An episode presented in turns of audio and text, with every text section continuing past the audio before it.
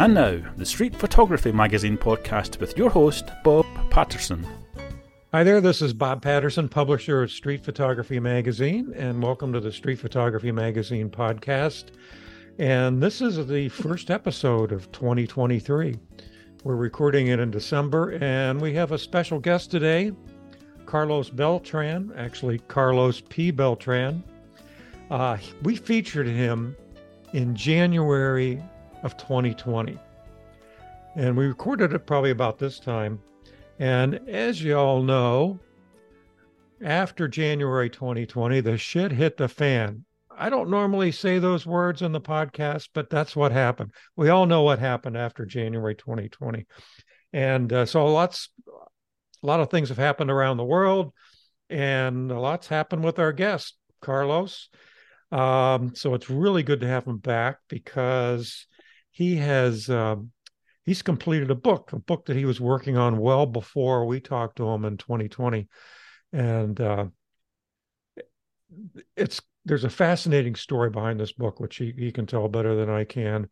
And uh, not just fascinating, but pretty disturbing. And uh, I think we can learn a lot of lessons from what's going on in Venezuela, his home country. And uh, uh well, we'll just let him do the talking. Anyway, so Carlos is a um, he's a producer at NBC News, and he's a photographer, a lifelong photographer street photographer, and mostly he's a storyteller. So, Carlos, sorry to ramble on so long, but thanks for being with us and welcome. Thank you, Bob. Appreciate it. Always good talking to you. Yeah, same here. Same here. Um, before we get into things, I wonder if you can just, uh, for those who who don't know you, just give them give us a little your background, how you got into this whole TV news producing photography world that you're in.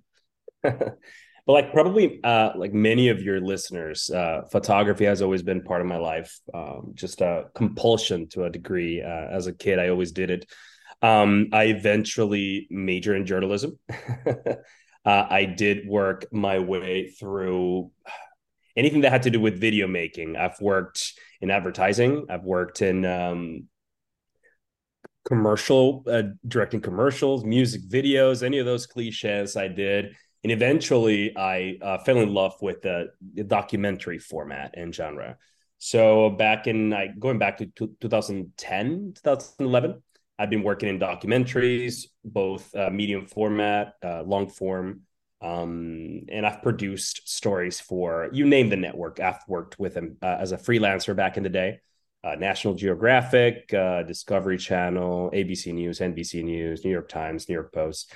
Um, and I then moved on to be in a staffed uh, in a staff position back in 2017 at NBC uh, News, and I've just continued to do that. I focused on you name it, uh, drug trafficking in South America, uh, you know, politics in the U.S., trends. Uh, right now, I'm working as a climate producer for NBC News, so um, a little bit of everything. So I wanted to give you the short pill on that and not ramble on too much.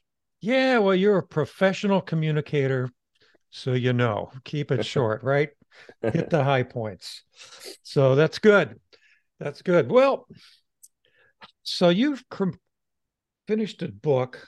Mm-hmm. You were you, you were working on it. Uh, I, I think I remember you even mentioned the, the project uh, when we talked last. I did, yeah. And so you you, you just finished this book after many years. Mm-hmm uh, mm-hmm. suddenly occurred to me. Mm-hmm. And I wonder if you could. It, you did a number of videos about the book, which I encourage everybody to watch, and we'll put links to your basically your Vimeo uh, account or, or mm-hmm. wherever you want want to do that. Right. But um, give us the backstory on the book.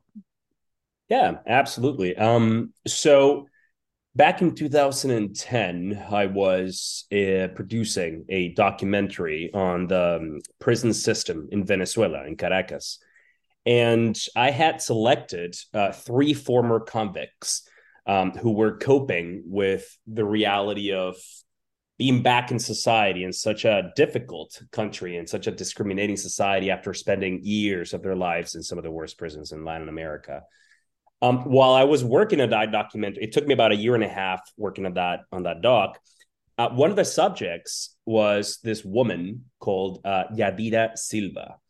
And what I found most fascinating about her was the way that she expressed herself, the way that she talks, the way that she thought about the world, and her background as someone who was brought up in extremely precarious conditions, uh, abuse, uh, poverty, extreme poverty. She wrote though, and that that's that's when this book came to uh, to its conception. She would write literally to to survive, go day by day. She wrote um, a lot when she was in prison. She spent eight years in prison for theft. Um, she uh, in her early twenties. I get I get that uh, uh, asked a lot. She's the co-author of the book because uh, all, all, all the texts are hers. My, it's my photography. Uh, I get asked why why was she in prison? You know, she had to um, steal in order to uh, to eat. As you know, some people might see that as cliche or not, but that's the reality. Um, so I met her in 2010 while we were working on that documentary, and in the documentary called Voluntad y Paz, um, she uh, we only get a glimpse of her writing and her talent. I mean, again, it's very difficult for me to get it across in just this interview, sure. but her writing is just so powerful. Um, very unfiltered. She's a diamond in the rough. She she writes with a lot of spelling mis- mistakes, uh, grammatical errors, but the the essence is there. It's just very visceral. So I knew from then on, I said, look, how about when we're done with the documentary, which we finished by late 2011, how about we work on a, on a, on a book? You know, I've been taking photos around, you know, hidden corners of Caracas and elsewhere in Venezuela. And you've been writing for many, many decades. How about we do something where we combine your poetry, your thoughts, and my photography? Um, so we we got inspired actually. I don't know if you know this, Bob. Uh, uh, this book called "The Sweet Flypaper of Life," the collaboration between Roy DeCarava and Langston Hughes. Uh, it's just a classic. Uh, basically, the writer and photographer came together to show their, I guess, very candid scenes of Harlem in the 1950s, and uh, I got inspired by that poetry and image working together. Um, you know, so uh, I don't want to make it too long, but that's that's when we started 2011, 2010, 2011. And we worked on that book for about four years till 2014, on and off. She had a job, I did too. In 2014, my name is called on national television by the then vice president of Venezuela. And he named seven or other journalists over there. We were basically targeted on national television. called my full name. Um, I had been by then reporting on corruption on political turmoil. And I, I, was reporting from Venezuela to you know many U.S. based networks, so I was person non grata, you could say. So in 2014, 2014, I had to stop. I mean, I had to prioritize how I was spending my time. So the the the project came to uh, you know kind of a, a halt until 2018. By 2018, I was already living in New York, and I came across one of the photographs I had taken for the for the book.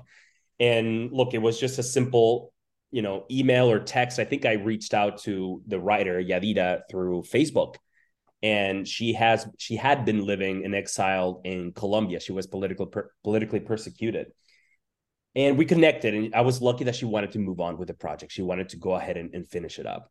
So it took two years for us to rescue a bunch of manuscripts, you know, that she had written, and they were stored in an abandoned apartment in Caracas. Still, we digitized them, transcribed them, we edited them, we selected them, and then we translated them to English, and then we sequenced them with my photographs. So that took about a year and a half, two years. And in 2020, it had been designed by an award winning designer who's based in Brooklyn, New York. Um, and we send it off to Venezuela. We wanted the book to be printed there. But then, as you said, 2020 came, pandemic hit. And then what would have taken about, you know, three, four months uh, took literally a year and a half, almost two years to produce this book, to put it together. There was lack of raw materials, lack of paper, staff, personnel, people getting COVID left and right in Venezuela. So it was a long time. So, you know, the book got here to New York in 2022 um just earlier uh in 2022 and then then we printed a beautiful box for it that comes along with the book uh, in New Jersey. So yeah, all in all, from conception to production, twelve years went by. Wow. Yeah. So you said that you were called out on television. I saw the video clip. Oh, right, right. And so here it is the vice president of a rather corrupt country on Mhm. national, I don't know if it was national TV or whatever, Yeah, yeah. mentions you by name.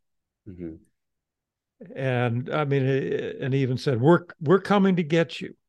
He Right. said mentions you by it gave me the chills when I heard your name come out of his mouth. Yeah. And how did that feel? Oh God.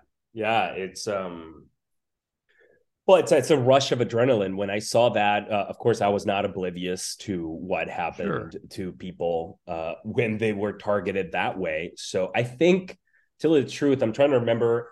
Uh, what happened is I, I'm I spent about 48 hours trying to decide what I was going to do, um, and I believe at some point I took a, a, a flight. I don't think Yeah. I've, to, I've to, I, don't- I, I don't think that I've told this story uh, many times. I can now because it's been years, but um, a friend of mine had this contact uh, with someone who owned their own, you know, private plane, Mm. uh, small plane, small engine. And look, someone, uh, a friend of mine took me from Caracas to Western Venezuela, and I took a plane from there to Aruba uh, overnight. Uh, so, you know, just in case that someone had been, you know, tracking my passport or, you know, Sure. exit or entry into the country and whatnot. So yeah, I went that route and I got to Aruba and I probably spent about a month or two months out of the country. And then I had uh, to use some other contacts, you know, to see if I'd been, you know, put in some sort of list. But I, I was very stubborn. I still wanted to go back, uh, you know, to Venezuela because that's where the thick of my work as a journalist was happening. So I think that maybe in 2000 i left in 2014 like uh, late 2014 i was back in venezuela i was back Oh. in caracas doing some work over there. Uh, again I, I was i don't know probably young and uh, and reckless. And i just thought look if i'm, I'm in no list over there i'm just gonna i'm just gonna go back. So i continue reporting on venezuela. I continue but i, I would just you know a little more selective. That's what i said that if i was gonna be out on the streets taking photographs I was not going to do it for the project anymore, which is why the project came to a halt in 2014. From then on, if I was out in the streets, uh, uh, I was with a video camera and I was probably with a correspondent or I was with an assistant and we're just working on documentaries and news segments. Um, so yeah, because that's what paid the bills also back So- then. Can you go back still? Yeah, I can. I can. Okay. Um, I can. I, in fact, I covered political riots in 2000, yeah, 2014, 2016, 2017. I haven't been back since 2017 though. Uh, it's it's been a while since I've been there. Um, but it's mostly because I'm traveling elsewhere for you know for my current job. But uh, but I do want to go back over there. Um, yeah. In 2016, something else happened. I'll give you the short version, but we were there with um, another mainstream uh, US based network.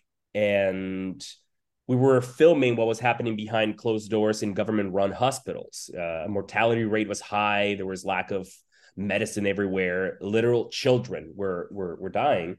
And we we're getting all that with, uh, you know, kind of small cameras, kind of uh, covert. And w- the correspondent, the American producer, and I must have been there for about 15 minutes. And when we came out, the national police was waiting for us we would spend five days in political prison in Venezuela in 2016. Uh, Mm. and when you're there in prison, you don't know that you're going to be there for five days. You just you just Yeah. think, oh my god, I'm I'm Venezuelan. They're going to make an example out of me. The American journalist and producer, they're going to get out of here. But I am, you know, I don't know how how long I'm to be. So that was that messed with my, my head for for a few days. Uh, luckily, though, at the end of five days, I was yeah, I was let go, and then that was in 2016 um oops sorry my siri went off uh, but um and then yeah uh that was 2016 just to show you how stubborn i was by 2017 17, i was covering riots again for many for many networks. And that, that was it. That was the the end of it. I i, I think I, I had met by 2017 who now is my wife. And uh, i couldn't be more like as reckless as i wanted to be. Obviously i had a partner there. I wanted to be a little more conscious of how i was spending my time and, and what i was how I was reporting and going about my job. So I kind of calmed down more about, you know, and then from then on, I've been producing stories um, in the US and elsewhere, really. But yeah. when I, am trying to think back on the on the history, but in 2014, was mm-hmm. Chavez still alive, or was he still, uh, or... No, let's see. I think he passed. Uh, yeah, that's a very good question. I think March of 2014 is when he officially, I'll say officially passed away. I think. Oh, okay. Um, But uh, but yeah, shortly after that, he definitely passed. Um, but yeah, Maduro took his took his place, and Maduro has been obviously the the person in in power there. I mean, I could probably just spend hours talking about Venezuelan politics because it's just yeah. like a twilight. It's a twilight zone. At some point, we had two presidents. One was uh, acknowledged by the U.S. and a bunch of other countries. One mm-hmm. wasn't, but he's the one that you know had the power and the military. It's just chaos, absolute chaos. Yeah. I remember that.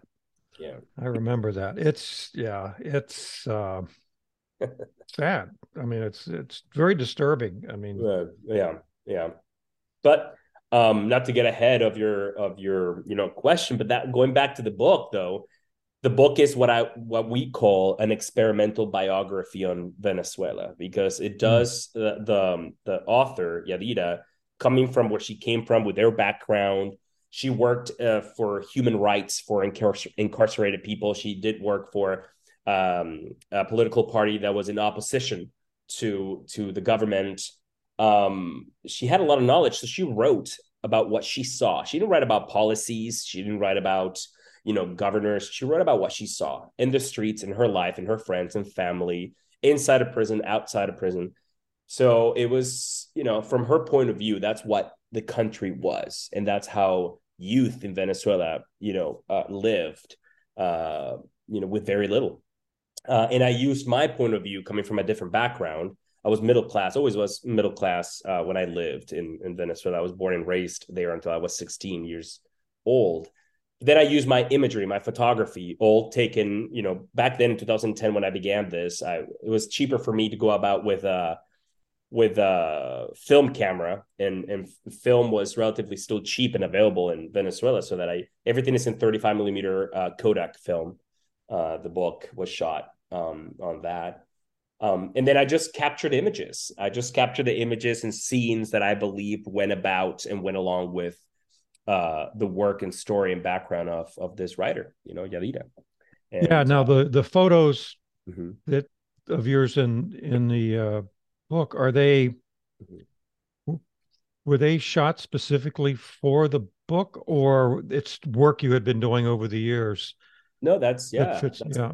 That's a that's a fair question. So I I started taking these photos um, for myself in 2009 but then so it was about a year me taking photos because i wanted to explore you know these places i didn't have a project in mind then i just wanted to take these photos but in 2010 when i met yadira then that the like we flipped the switch. That's when i thought okay this is the project. So from 2010 to then 2014 i took photos specifically with this project in mind. Some photos i took because i had read uh you know texts from yadira the the, the writer that I thought, oh yeah, this this is what she was talking about, or this is a reality that she was referring to, and vice versa. She would sometimes see some of my photos and then get inspired by them and write as well. So it's a little combination of everything, you know, work that she had done on her own, work that I'd done on my on my own, and then work inspired by each other. Yeah. You said that you rescued her uh, her writing from right. an abandoned apartment. Yeah. That sounds that sounds sort of cloak and dagger like, I guess. I mean, what what's the story behind that? Well, yeah, maybe rescue is a strong word, but she had um she was as I said before, she had been working with a political party that mm-hmm. was um you know, let's just say not favorable to the to the government at the time. So she ended up being persecuted. Uh, she felt she was, so she had to leave and went to Colombia from Venezuela to Colombia. And of course, she just left with a small bag. She would leave in a small apartment uh, where she was living. Um, she called it an abandoned apartment because she never knew when she was going to go back to that apartment. Um, she told me on the phone I left uh, eight or nine of my notebooks or manuscripts in that apartment. If you can get someone to go over there and find the key and go in, then you'll have access to my work. Because uh, and that was in 2018 when I reconnected with her, and she told me uh, where the writing was we hadn't before then we hadn't digitized her work before you know? Um, everything wasn't pen and paper um, as she wrote. She never used a computer. So yeah basically i was then living in new york so i called a friend of mine who was still in caracas in the capital city and i said please uh, let's let's do what we can to find the key to the apartment and let's get those books. So it took us a few weeks to be able to get access to that apartment get the notebooks. And then I was lucky enough to be able to have a team in Caracas that digitized hundreds and hundreds of pages uh, from those yeah. notebooks. Um, and then, and, and that's why the process took relatively long. In fact, two years doesn't sound too long for that. But uh, we had to take every single one of those digitized uh, pages and then transcribe them without knowing whether or not we were going to, you know, use that text or poem or excerpt or not yeah we, we transcribed absolutely everything that was the sec that was that stage and then like i said then we had to select uh edit filter and then you know uh, and then translate at the end you know yeah so you said she she had a very raw writing style you know mm-hmm. a lot of misspellings right. bad grammar things right. like that but right. were you were you when you had it translated to English, mm-hmm. did you were you able to translate her style as well? So so yeah, yeah, that's a that's a very that's a very uh good good question here. Um so well first off in Spanish, um we I didn't want to mess with her voice. So her voice is still intact. Okay. The way that she thought, the way that like literally here's a funny thing uh what she does she would be when you read some of the letters she wrote from inside prison she would literally be you reading and then she would mark an ellipsis dot dot dot and say something like um hold on there's something going on out there. I'm gonna go check it out. And then the next line is yes yeah, something is happening but i'm gonna keep writing to stay low. You know as if she was just on a phone call. That's how she wrote you know a lot huh. of it was very stream of consciousness from from inside.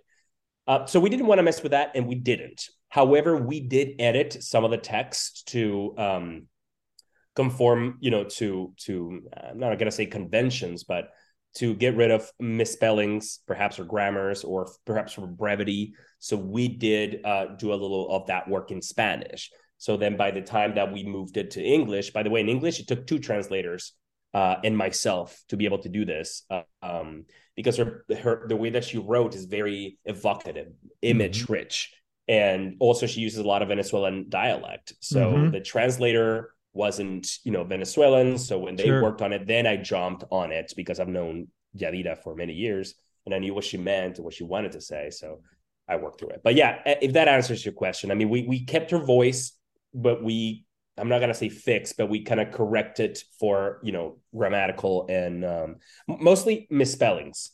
Uh, by the way, there were a whole lot of many of them, but it's just the way that she wrote was very quick. It doesn't matter. It was it was a the you know uh, there's a tilde or not a tilde or there's mm-hmm. a an accent here or there. No, she she would just write that very quickly, which alludes to the title of the book, which is called "It Suddenly Occurred to Me." Um, that's how she wrote, you know, on spur of the moment. Yeah, and where does that title come from? Literally the when you begin the book when you open the book and by the way the book was structured as a documentary with a cold open act one act two act three and then mm. the epilogue we call it the behind the scenes. But on the on the prologue the prologue is a letter that she wrote from prison back in 1991 and it begin it begins with it suddenly occurred to me that i could write the things that go through my mind this very instant um and then that's and then she goes off on that letter. So I, we just thought it was perfect to to call it that. Yeah. Man what a project. So you decided to print it in venezuela. I mean right. did you have to be did you have to do that on the down low? I mean just given the political climate there? No not really. I mean uh, when it came to to politics and that kind of those fears were in there. It was more of a fear of, look, uh, we send the project. We wanted to print it in Venezuela, and the designer, uh, the designer's name is Faride Mereb. She's incredible, very talented. She's here in Brooklyn, but uh, she said, look, we Yadira wrote these texts in Venezuela. You took the photographs in Venezuela. um, the the the sales of this book will go towards uh, foundation helping refugees everywhere. It makes sense for us as, as part of a symbol to print it also in Venezuela, despite all the challenges. Mm-hmm. Um, so no, the challenges weren't political. The challenges were, were economic, you know, uh, and uh, and availability. Uh, I think we turned it in in 2020 to the printers, to the press, and uh, I think six months had gone by, and I and I thought, oh my god, we're we're never going to see this book. Uh, yeah. Uh, there's so many problems. I have no idea when it'll be, you know, ready. And a year went by, a year and a half went by until we got the news. It's done. And now the challenge was, okay, let's let's get a container and send the books over to to New York so we can finish them up over here. You know, yeah. But yeah, yeah it was yeah. Go ahead. No, I just how long does that take? I mean, yeah, to, to get a container from Venezuela to yeah wherever the port of new york yeah and not only how long and but also how um how expensive well first of all they don't get here to new york they get to miami right the okay. in miami okay. and then from there we had to hire uh, a truck to you know bring the books from there uh, by land obviously to uh to new york so it took two months uh about that's how long it took to bring the books from which also is nerve-wracking because you don't you don't you don't get live updates on where your book is when you send things uh, via container from from Venezuela to the U.S. So at some point, I thought, oh my god, well, I hope the books are great. I hope the books were properly packaged and they're not sure. being damaged Dry. anyway. Yeah. Right, exactly. Because these are not, you know, paperback books. These are everything from this book, the way they were, they were hand stitched and made, and it just very artisanal, each one of them. So they could be harmed by by heat, humidity, everything. So it was a waiting game. It was also very anxiety inducing. And I, ironically, am a very um, impatient person. So really? project, yeah, I, I, had to learn. I had to learn to just let things go. I had to learn to go with the flow. Uh, on this project and on other long-term projects I've had uh, over the past few years, I just I've had to just calm down and find the instant, uh, you know, gratification in many other ways with other projects with my daily photography for example you know? yeah shop on amazon that that that's an instant gratification you're right you're absolutely right well i have a little camera that i use you know like a snap camera and i also have um this uh, glorified uh, Fuji X100V just to take you know photos sure. as I go about the day, and that kind of takes care of my anxiety of outputting stuff out there. You know? Yeah, you know, you yeah, you talk about getting the book from overseas. Uh, Harvey Stein just published a book, his third book on uh, Coney Island, and Beautiful. he had it printed in India. Yeah, and it's like, you know, we inter- we recorded an interview in the spring. Mm-hmm. I don't think the book made it here until until uh, August. Wow. It was like he yeah. never knew where it was.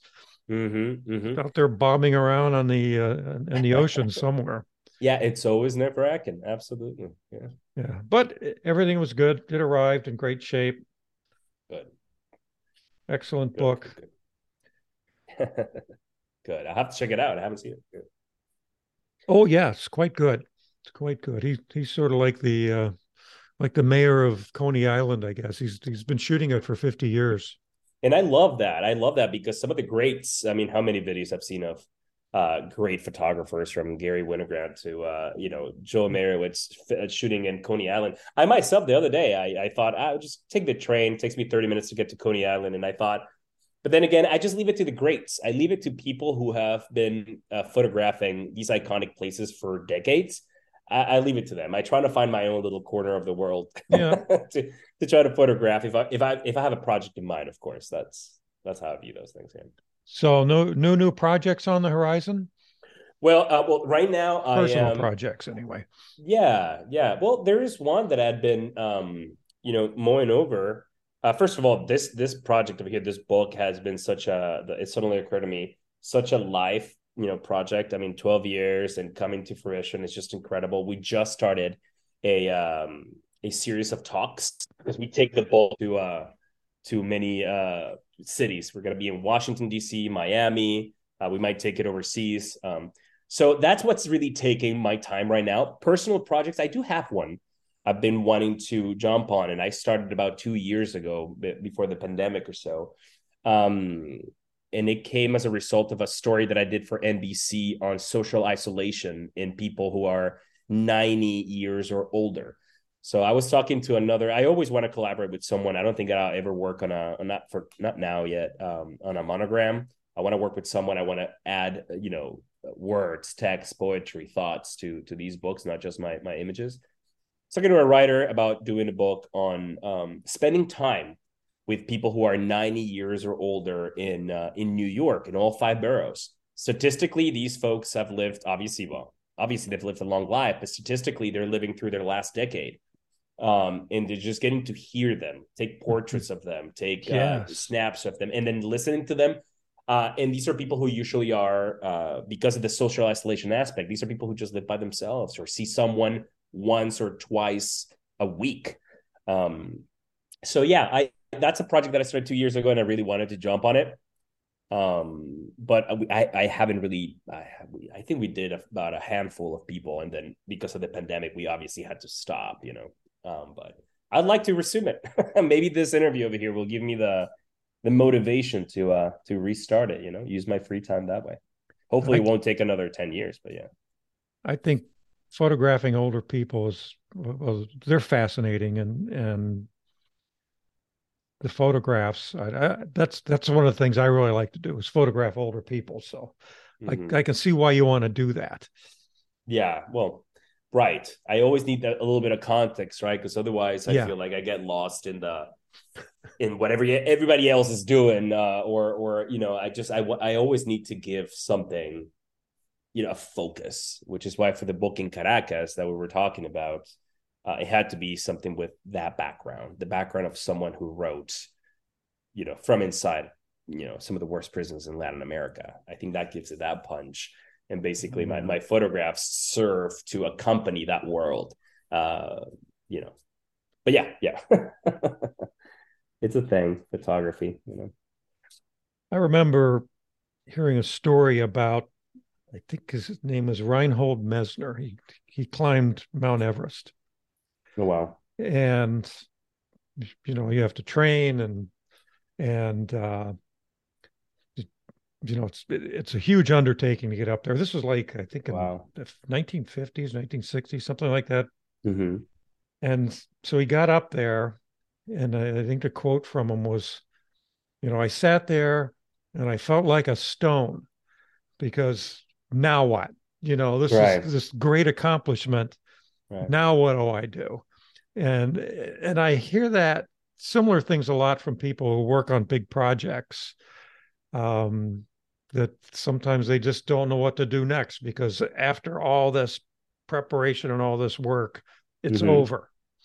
Mm-hmm. do you ever feel like that, especially with a project like this that's taken, yeah, you know, a big chunk of your life? Yeah, absolutely. Well, you go you it's probably like you get the completion blues, you know, it's like yeah, you, you feel like, oh God. it hasn't sunk in yet. I mean, we we launched the the book on um December 1st, 2022. We launched it in Brooklyn, New York.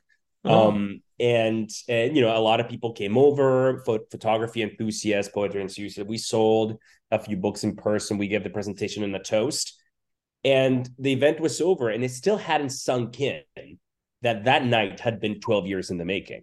Yeah. Uh, to this day it's, it's still it's still not you know as, it hasn't really sunk in yet. So at some point it will and maybe i'll get a, a little down. But uh, i'm using my time now to then share the book with people. Again because it's such a collectible item. There's only 200 in existence. We've sold 40 since last week so it's 160 now yeah. then my my work is not just okay it's there now. Let's see what happens. Now i have to literally work on now the presentations the talks the panels. Uh and that keeps me busy. That's why I, that's probably why i haven't really felt the what now you know kind of moment. But uh it'll come probably unfortunately. Yeah. So are any of your presentations scheduled as of right now uh that you yeah. can share? Thank you. We just had one uh, to uh, on December seventh. Mm. We had one at the Center for Book Arts in New York. Wonderful space for book and photo book lovers. It, just it's just an incredible space. If you if you get a chance, go to uh, Center for Book Arts. uh, at least their website to learn what they're doing over there. But um, yeah, full house, uh, and it was great. So my goal was for for 2022 to end with the release of the book and at least one first talk, and we're just working yet. So we have nothing uh, formally scheduled at the moment, but we know we're going to be in Washington D.C. We know we're going to be in Miami, Florida, and we are doing what we can to take the book over to Mexico City, mm. where uh, we'll meet with the author who now the co-author who now lives in in Mexico as well, so that oh, we can good. do a panel over there. So so far we have uh, three or four places where we're looking at. Of course, we'll put everything on our website. The website of the book is quite robust. I think we're adding videos and information about the book, how it came to be, and where we will be. Uh, if anybody's interested in looking at this 12 years in the making project, yeah. Yeah, the website is excellent. Well, Just thank you. Very well done. Your videos, obviously, you're a pro. And it's, it's a good thing that I make videos. Thank you. It's a good thing. I, I always uh, kid because when I give presentations, I, I, I apologize to people beforehand because I can be very long winded and talk for an hour or so very easily. So I just say, luckily, I make videos for a living. Here's the story in three minutes. Watch it, and then you get you get a look at the a look and feel of the story and the look and feel of the book in just a couple of videos in the website if you're interested in doing that. Yeah. Mm-hmm. Yeah. And you did all this working full time. Right, right. In a job that's probably highly demanding. uh yeah, you know, I um well, there's always sacrifices that come with that. I, I don't sleep too much, not to be too cliche about it. I don't sleep a whole lot, uh, which I probably should if I want to be healthier. Uh, mm-hmm. At the moment, I don't have, you know, children. Not that if you have children, you can't do this. It's just that I have that time that I'm using for myself. Sure. Right. So that's so uh yeah, no, I have my full-time job. I just finished this uh, photo book project and I have a feature film uh in the works that we just finished production on that's been 6 years in the making as well. So um I told my wife that once the photo book and the documentary are done, then we can go on a long vacation somewhere and I can focus on uh you know the next thing, but it'll probably take a while before I take on um, a mammoth of a project outside of my, of course, day job. You know, yeah. Yeah. So, what kind of things do you produce for NBC? Uh, short, uh, short answer is at the moment I am the the climate producer. Mm. So everything that has to do with um, you know um, the, the, climate crisis, climate uh, change. Uh, it's a topic that has been unfortunately quite politicized, but yeah, um, unfortunately, yeah, but so that that that's what I do. I cover everything from uh, you know environmental justice to uh, you know clean energy to policies around it. Um, yeah, yeah. I work closely with uh, with uh, Al Al Roker, if anybody knows who he is. Sure. Um, so yeah, no, it's it's it's quite fulfilling, and I also get to work with many other units in the network, so that really keeps me busy. And not only here in the U.S., but I get to travel quite a bit. You know, so um, yeah, yeah, certainly that brings uh, the news cycle is always a thing because when you work in media, you know, the one day things might be slow and nice, uh, which is why I could probably take this, you know, hour or so to uh, to talk to you in the middle of a day. Um, and sometimes just absolutely wild, and um, you know, you'll be working till very late at night or in the morning. So just have to time management is actually quite quite important, and knowing mm-hmm. how to keep yourself a little healthy, you know. Yeah, it sure is. I'm still trying to get a handle on that one myself. yeah, Al Roker. Al Roker. I lived in Cleveland for many, many years. Al Roker used to be our our weatherman there. That's great. Before he, yeah. Before he hit the went to work for NBC. That's right. That's right. like nobody else in the world cares about that, but maybe he does. Maybe, yeah. No, he's he's great. Actually, um, every time that I'm on, on assignment, I take a little uh, film camera with me, one of those snapshots uh, cameras, mm-hmm. and I've taken quite a few of, of uh, Al, who's been very gracious and allows me to, uh, you know, mess around with it. But yeah, no, photography is always going to be. I mean, I, I now I tell stories in 24 or 30 frames per second, but photography is always going to be my my my first love, app 100. percent Since I was a kid, I wanted to be just like Eugene Smith, you know, and sure. photo essays and you know, to this day, I fall asleep just watching videos from the 1970s and 1980s on Garry Winogrand, Joel Meyerowitz, uh, Mark Cohen, uh, the greats, uh, you know, Susan Meiselas, who just re-released her famous uh, book on uh, carnival strippers. Um, I'm just I'm just obsessed with it. I I just absolutely love it. And photo books are such a thing because I love holding them. Not to jump onto the whole, you know, whole no, no, no. subject, but I, but I but I love that. Yeah.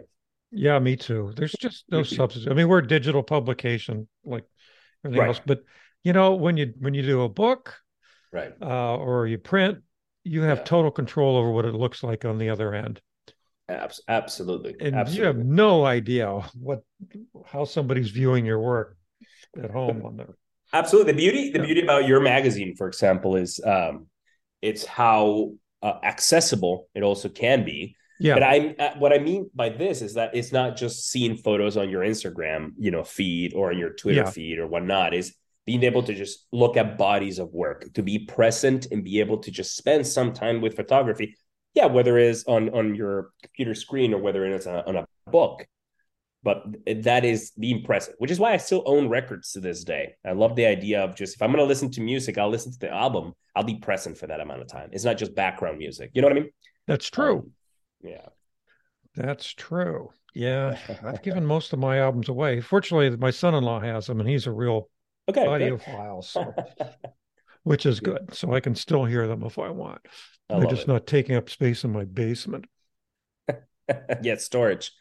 Believe me, New York storage is always a you know always a thing. So I oh, yeah, yeah, yeah. My neighbors moved here from Manhattan Okay. They thought they died and went to heaven. You know, now they can shop at Costco. You know, they right. could never do. Of course, maybe you don't even have Costco in, in the city.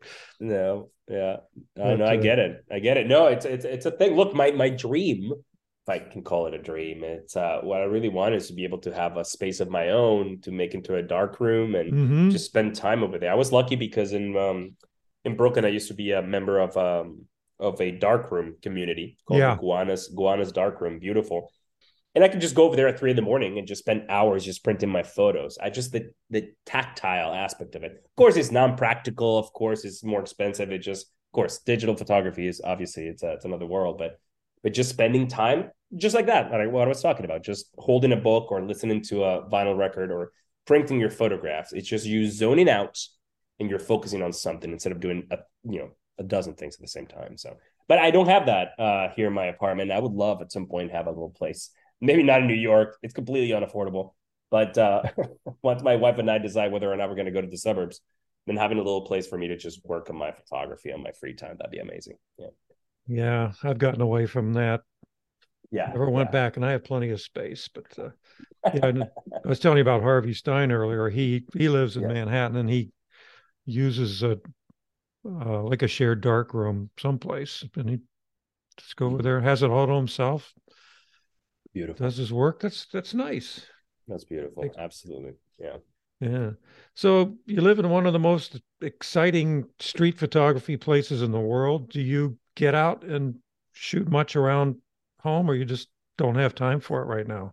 No, I, I do. I do. Like I like I said, well, I I used to um work with only film because it made it more selective. But since I got the uh, digital camera that I'm I'm comfortable with, yeah every everywhere i go I, I, I take the camera with me and again i know that many photographers do the same thing. There's nothing special about that but um my here's my my goal is to to to put out one photograph a day that i like. I put yeah. everything on on instagram. So you know i go run errands. It's made a little more you know, exciting if I go out and have to do an annoying errand, but with a camera in hand. So I'm always, you know, looking about for that one photo that I'm going to post that day and whatnot. So yeah, short answer is always. And I worked at 30 Rock at the moment. The moment of this interview, I still work at NBC and I work at 30 Rock, uh, which is an iconic building. So lunchtime comes, you know, I go out and go to, you know, Times Square and take a, a couple of photos over there. I try to see Times Square, which is such a over photographed uh, place at this point, but I try to see it from a new angle, try to find something special that I hadn't seen before, you know, new characters here and there.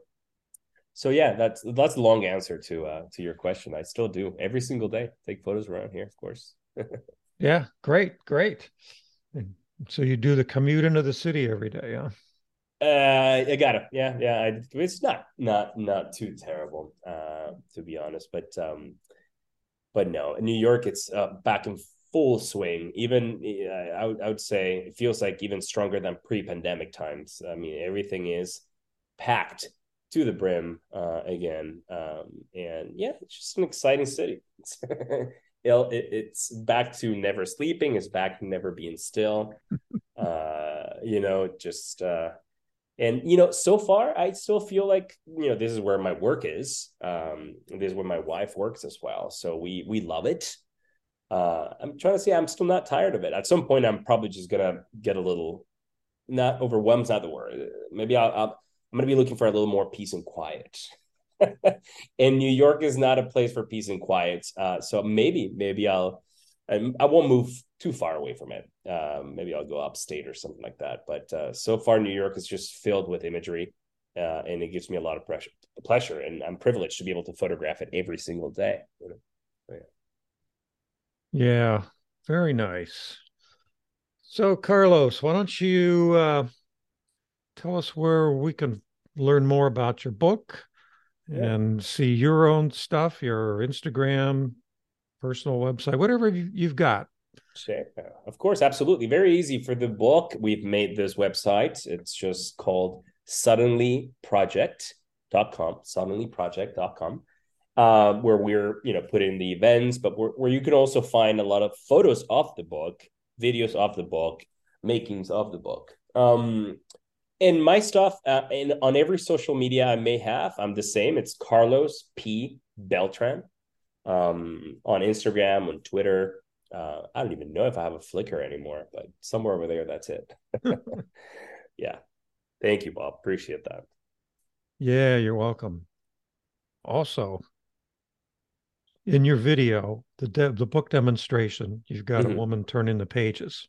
Oh yeah, yeah. Who is that?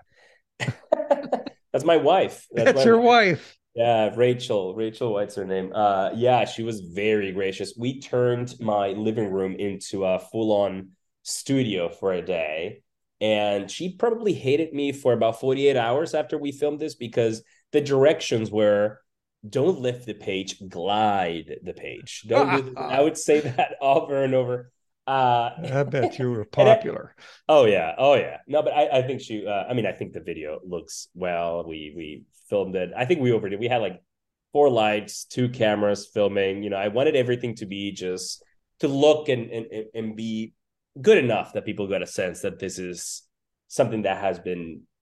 There's a lot of work and thought that we have put into you know everything, and most people put their their book out and that's where it ends. And i i wanted to keep the momentum. I wanted not only to put the book out but to show people where it came from and try to express the value of this book through production value through telling the story. Um, to this day if you buy the book the book comes with um, two cards with qr codes printed on them one will take you to the website. One will take you to the 2012 documentary actually subtitled in english for you to watch.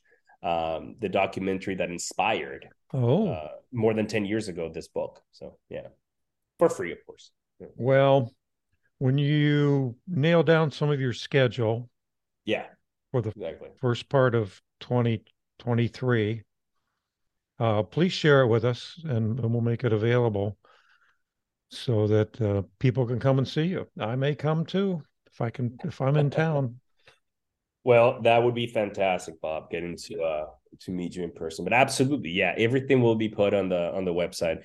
And I I very much appreciate talking to you. I'm a fan of the magazine, and um, you know, who knows if another three, four years I'll have another project on. We'll back on your show, talk about it. What the heck? You're welcome anytime.